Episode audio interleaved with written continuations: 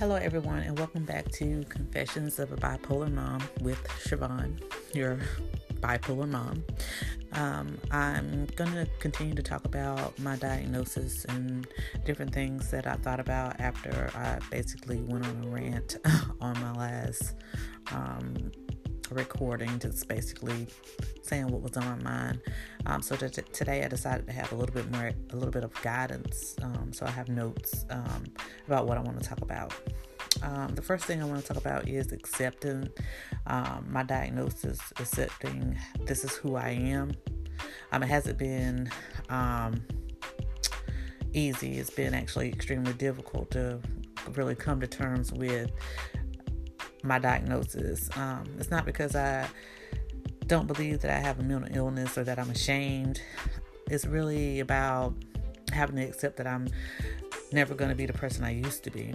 Um, it's kind of hard to let go of the person that I was before my diagnosis because I was social, I was outgoing, I was fun to be around, I was always smiling, smiling, I was happy, you know.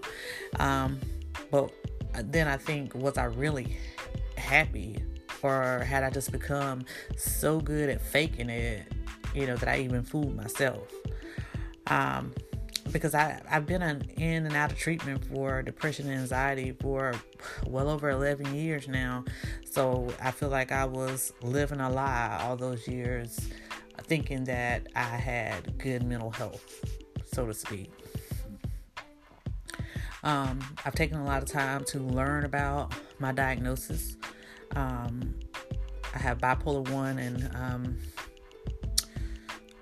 complex P- PTSD.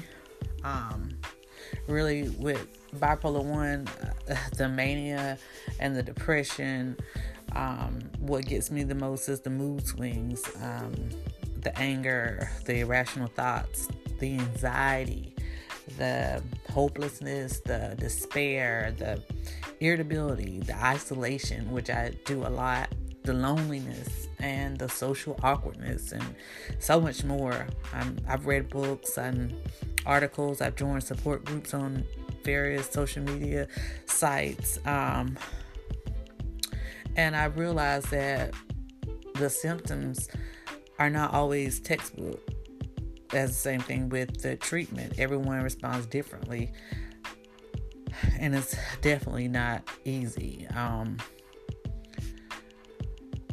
um, it's, it's really it's really a challenge to recognize my triggers and um, to trust that I'm feeling the way I'm feeling, and it's not related to my diagnosis. Like, if I'm happy, am I really happy or am I manic? Like, I doubt myself a lot. Like, I can't really, I don't think I really can feel good unless I'm manic or something. Um, so it kind of scares me. And so it's just really watching out for the changes in my mood. Like, I usually know when I'm about to be manic. Um, man, I, I learned that over the last seven months what to look for. Um, and then I know when I'm going to spiral into a depression also because I can tell because my mood changes, the things I like to do or want to do change. So, um, somebody asked me what was bipolar like for me. Um, in my research I, I've been doing, um, to gain understanding and learn how to manage my symptoms. I came across a statement that um, described exactly how my do- diagnosis feels to me, and my body is a coffin, and I'm buried alive. I mean, I know it sounds eerie. But I mean, I actually feel that way. I feel like I'm suffocating. Like this diagnosis is holding me hostage. Like my brain won't shut up. My mouth won't um, stay still. Uh, I'm sorry not my mouth, my uh, my brain my brain won't shut up and my mood won't stay still and my body is giving up. It's, it's a constant battle every day. Like I never know exactly how I'm going to feel or if I'm going to even be able to function that day, even with medication. Um, I do have a family history um, of mental, illness, even though my family is not really open to discussing mental illness. it's very much present. Um, I think, believe that my mother had a mental illness. Um, she was an alcoholic. Unfortunately, she passed away when I was 13, and that was never really discussed with my father um, prior to him passing away. Maybe what is it, six years ago now. Um, my brother has a diagnosis, um, and he's also an alcoholic. I also struggle with alcoholism. I binge and drink, especially when I'm extremely stressed or, um, yeah, extremely stressed. Um, I binge drink, which is horrible. Um, it's not something that I do frequently because I found other ways to cope, I would say, or just to avoid it altogether. Like I've changed my friends and um, I don't really have access. Um, I can't afford it. so things like that. And my sister is a hoarder um, and that is a mental illness. Um, but she doesn't believe that she actually has an issue.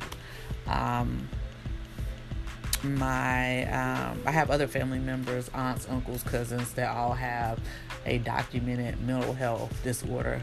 Uh, majority of them are on my dad's side, few on my mom's side that all have some type of mental health issue outside of like the outside of depression and anxiety. It's like, you know, schizophrenia, uh, bipolar, um, um, personality disorders, things like that. Um, I, you know, started this just to be open about my illness. It's really sad that many people have to suffer in silence. Um, I've suffered in silence for a long time, and for whatever reason, society makes us believe that mental illness is shameful or that it's something that's just in your head. Um, and I hope that talking about my illness here, I can spread awareness and possibly help someone start an open dialogue with their family and friends. Um, it has been difficult with my own family. Um, I don't think they see it as something serious, or maybe that I'm just seeking attention. Um, sometimes I feel like if they think that if I can pray it away or wish it away or snap my fingers and poof, I'm all better.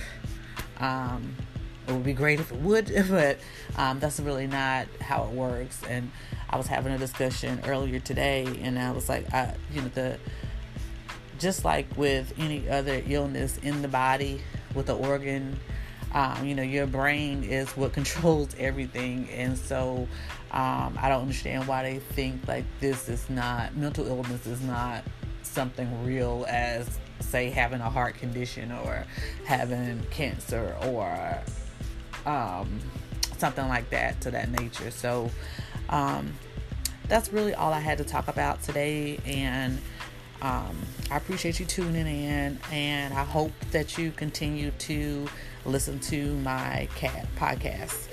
Until next time, have a great one.